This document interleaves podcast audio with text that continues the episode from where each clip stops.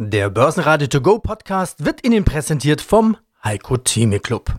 Werden Sie Mitglied im Heiko-Thieme-Club. heiko-thieme.de.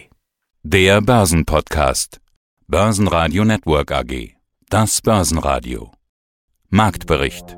Im Studio Sebastian Leben und Peter Heinrich. Außerdem hören Sie den Contrarian Herbert Schmal dazu, dass er jetzt mehr Risiko als Chance sieht. Fondsmanager Ufuk Boydak von der Loys AG dazu, warum sie die FANG-Aktien nicht kaufen, Marktanalyst Timo Emden von IG zum Bitcoin und Wikifolio-Trader Philipp Haas aka investresearch zu seiner 12-Monats-Performance von rund 35%. Die ausführliche Version dieser Interviews hören Sie auf börsenradio.de oder in der Börsenradio-App. Corona hat die Börsen fest in der Hand. Nach einem guten Wochenstart konnte der DAX sogar über die 13.000-Punkte-Marke schnuppern. Danach gab er im Laufe des Tages alle seine Gewinne wieder ab. Da halfen auch die guten Wachstumsdaten aus China nicht. Dort kann die Wirtschaft in Q3 wieder 4,8% zulegen. Die stark steigenden Corona-Zahlen ziehen immer häufiger Teil-Lockdowns oder sogar richtige Lockdowns nach sich. Der DAX verlor am Montag minus 0,4% auf 12.855 Punkte. Der ATX in Wien gab 0,1% ab auf 2.193 Punkte. Auch die Wall Street drehte ins Minus. Hier ist es vor allem die Unsicherheit über das Konjunkturprogramm. Ich heiße Herbert Schmal.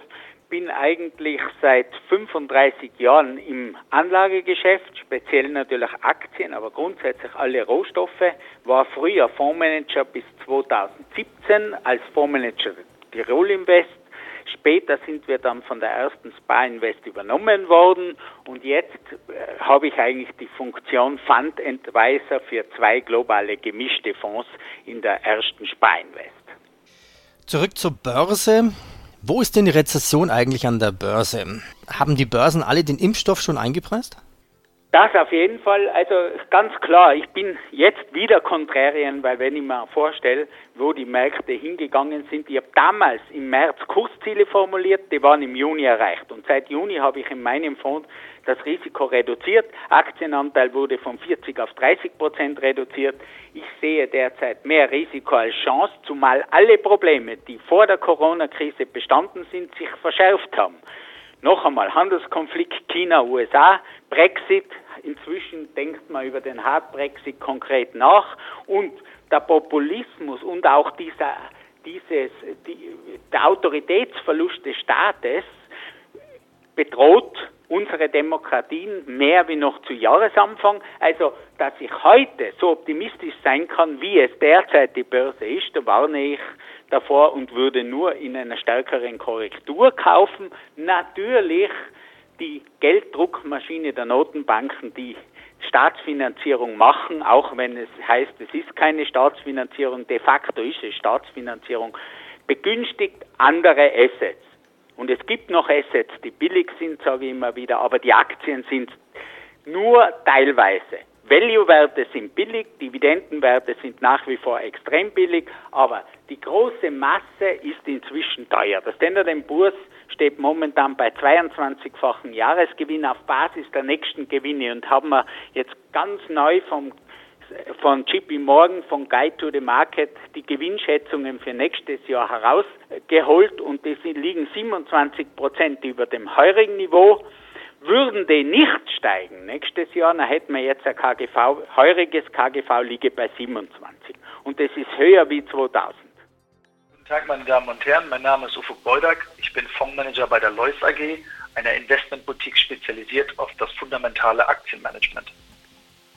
Und schon im letzten Interview im Juli hatten wir darüber diskutiert, ob es sich lohnt, noch auf Corona-Gewinner zu setzen. Man könnte jetzt im Nachhinein sagen, ja, hätte sich noch gelohnt. Also gerade auf die augenscheinlichen Gewinner, die großen Trendaktien, die sogenannten FANG-Aktien rund um Amazon, Apple, Facebook und Co., die stehen alle nochmal höher als zu dem Zeitpunkt. Das liegt aber auch daran, dass ja da irgendwie jeder, aber auch wirklich jeder mitspielt, sowohl die Privaten als auch die Fonds, alle institutionellen. Nahezu jeder Experte, mit dem ich mich unterhalte, hat diese Werte mit dabei. Herr Boydak, Sie auch? Sind Sie auch mit dabei? Wir sind nicht dabei, aber das liegt nicht daran, dass die Unternehmen nicht von uns auch als qualitativ hochwertig eingeschätzt werden, sondern das hat eher eine Bewertungsthematik.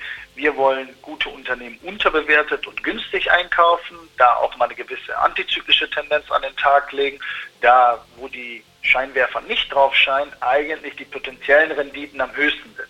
Nun ist es so, gerade in den letzten Monaten sehr stark geprägt von Angst und Unsicherheit. Und gerade in diesen Szenarien neigen die Investoren zu diesen doch wirklich vermeintlich sicheren Aktien. Alle konzentrieren sich auf die gleichen Aktien. Also da kann man auch sagen, Diversifikation sieht anders aus. Wir haben ja im September schon mal sowas wie eine Tech-Korrektur, nenne ich es jetzt mal, gesehen. Die wurde von vielen dann aber eher zum Einstieg oder zum Nachkaufen genutzt, eben wieder bei genau den gleichen Aktien. Teuer oder nicht teuer spielt da fast keine Rolle mehr. Sie hatten gerade schon Bewertungen angesprochen. In einem anderen Interview hatten sie mal über Kennzahlenausweitung gesprochen. Also da wird dann im Zweifelsfall auch teuer gekauft mit dem Potenzial, dass es nochmal steigen könnte. Wenn es da aber mal so richtig rappeln sollte, dann bekommt die ganze Börsenwelt das zu spüren, oder wie ist das einzuschätzen? Also diese Kennzahlenausweitung, das ist wirklich omnipräsent. Wir müssen uns das vielleicht vorstellen wie im Immobilienmarkt. Das Gut bleibt eigentlich dasselbe, also das Haus in der bestimmten Lage, aber jedes Jahr ist jemand bereit, mehr für dieses Haus zu bezahlen. Und diese Assetpreisinflation, die wir im Immobilienmarkt sehen oder auch in anderen Assetklassen, zum Beispiel bei Kunst, Weinen und auch dann jetzt Aktien, ist dem niedrigen Zinslevel geschuldet. Umso niedriger der Zins, umso höher lassen sich die Preise rechnen. Und bisher ist es so, dass die Vergangenheitserfolge dazu neigen oder die Investoren dazu bewegen, noch mehr Geld in diese Unternehmen zu investieren, mit der Antizipation, dass es dann noch teurer wird oder noch besser werden sollte.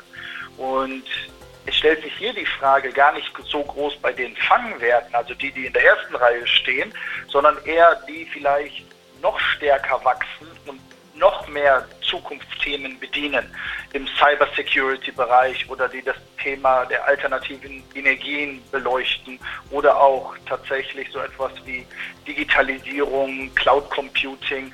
Da notieren die Unternehmen eher bei 20 bis 30 Mal des Umsatzes, also wird da schon sehr, sehr viel Zukunft und Fantasie eingepreist. Und eher hier müsste man sich Sorgen machen, weil es intuitiv nachzuvollziehen ist, dass nicht jedes Unternehmen später zu einer Microsoft heranwachsen kann. Die Leute versuchen, diese Gewinner zu identifizieren, aber wer es tatsächlich am Ende schafft, ist doch sehr ungewiss.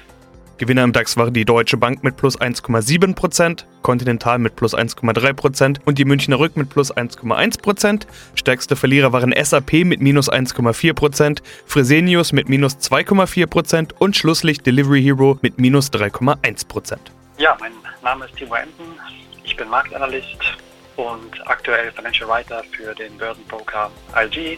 Ich widme mich jeden Tag verschiedensten Assets, unter anderem mit dem Fokus auf Kryptowährung, habe zudem auch noch meine eigene Webseite zu finden unter emdenresearch.com, wo spezielle Assets unter die Lupe genommen werden und ein kleiner Ausbildungsbereich zusätzlich kostenfrei zu erhalten.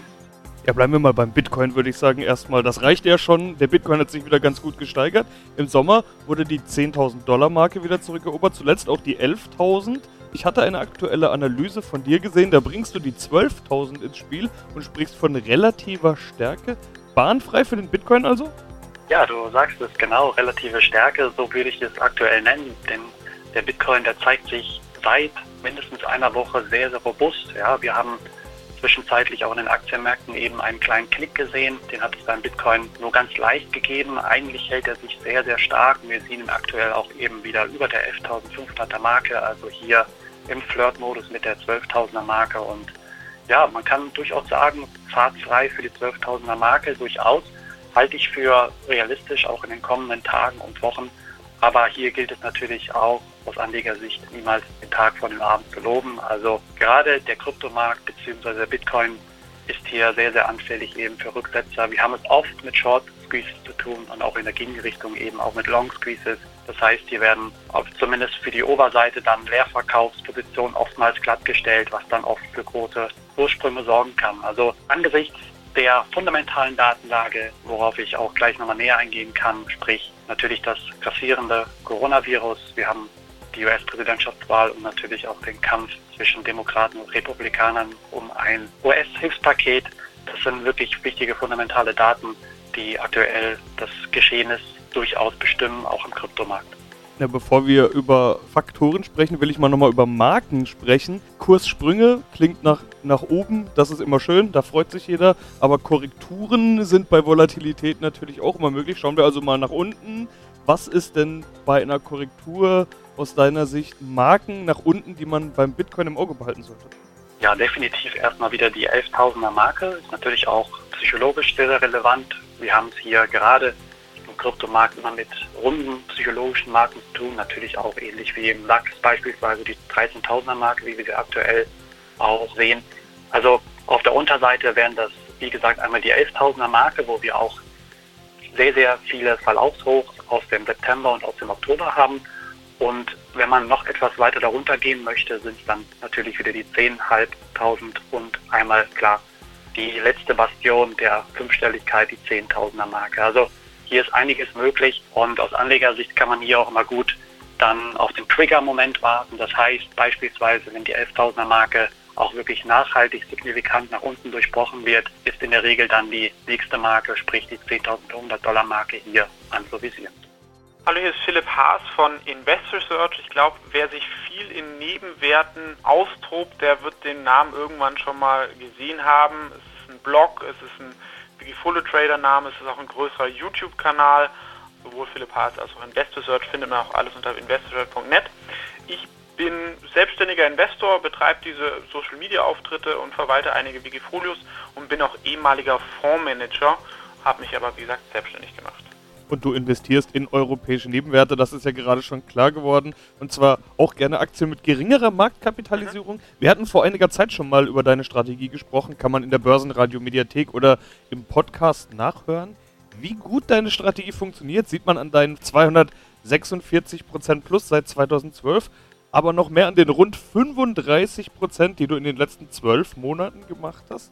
Ja, für dich läuft das ja offenbar bisher recht gut. Woran liegt's denn? Ja, ich sage einfach mal, durch meine Modelle, die ich ja schon mal so vorgestellt habe, wo ich eigentlich so auch so akademisch bewiesene Outperformance-Faktoren nutze. Dazu gehört der Small-Cap-Faktor, dass man in Firmen investiert, die eine geringe Marktkapitalisierung haben, Firmen investiert, die eher unterbewertet sind, die ein positives Momentum aufweisen. Und natürlich, was man auch als aktiver Investor immer noch dazu bringt, halt gewisse Alpha Skills, dass man halt irgendwie Firmen entdeckt, wo man denkt, okay, der Markt hat es vielleicht noch nicht ganz erkannt, da könnte es deutlich nach oben gehen. Und genau, ich weiß, der DAX ist, glaube ich, auf ein Jahr, da sieht man dann doch, es war auch ein Jahr für, sag ich mal, aktives Management, ja, das war ja davor auch mal anders, wo dann irgendwie alles in ETFs geflossen ist.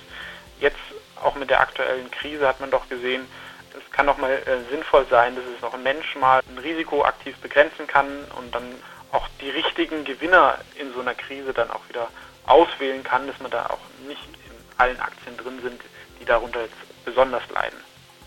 Du hast 2 selbstentwickelte Investmentmodelle, die geben dir dann Signale und offenbar zuletzt richtig viele Signale. Über 100 Aktien hast du mit dabei. Schon beim letzten Mal, als wir gesprochen haben, waren es recht viele Aktien. Jetzt sind es noch mehr. Kann man das noch gut überblicken oder musst du das gar nicht, weil das System im Prinzip für dich das alles macht? Genau, also dieses eine, ich habe eigentlich vor allem mit 2 Modellen. Das eine ist das faire KGV, kann man auch nachlesen. Das andere, das Wikifolio Nebenwert Europa. Ich verwalte auch noch viel andere, auch mit internationalen Wachstumsaktien oder mit Cleantech-Aktien. Hier bei dem Q5A-Modell heißt es, wenn eine Aktie eine Qualitätsaktie ist, die das Unternehmen generell spannend findet, dann kann sie mit einer geringen Gewichtung in das Wikifolio aufgenommen werden. Meistens glaube ich, dass die Firma vielleicht aktuell noch zu teuer ist, aber ich habe sie halt mal mit 0,3%, 0,5% dabei. Es ist auch so ein bisschen ich nenne das FOMO. Ja? Also wenn die Aktie weiter steigt und ich es eigentlich ein tolles Unternehmen finde, dann bin ich zumindest mit ein bisschen dabei. Wenn sie fällt, merke ich das und wenn ich denke, der Kurssturz ist ungerechtfertigt, dann kann ich dann mehr nachkaufen und sie vielleicht dann höher gewichten auf 1% oder auf 2%, weil die Aktie dann unterbewertet ist. Die Performance hängt aber vor allem an Kernpositionen, also Aktien, die bis von 2-4% dann gewichtet sind. Das sind dann deutlich weniger, die ich natürlich dann auch mehr im Blick habe. Bei diesen 0,5% ist es, sage ich mal, eine erweiterte Watchliste, was aber auch in der Vergangenheit gut funktioniert hat. Börsenradio Network AG Marktbericht.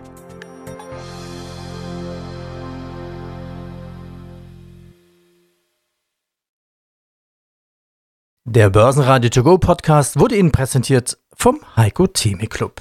Werden Sie Mitglied im Heiko-Thieme-Club. heiko-thieme.de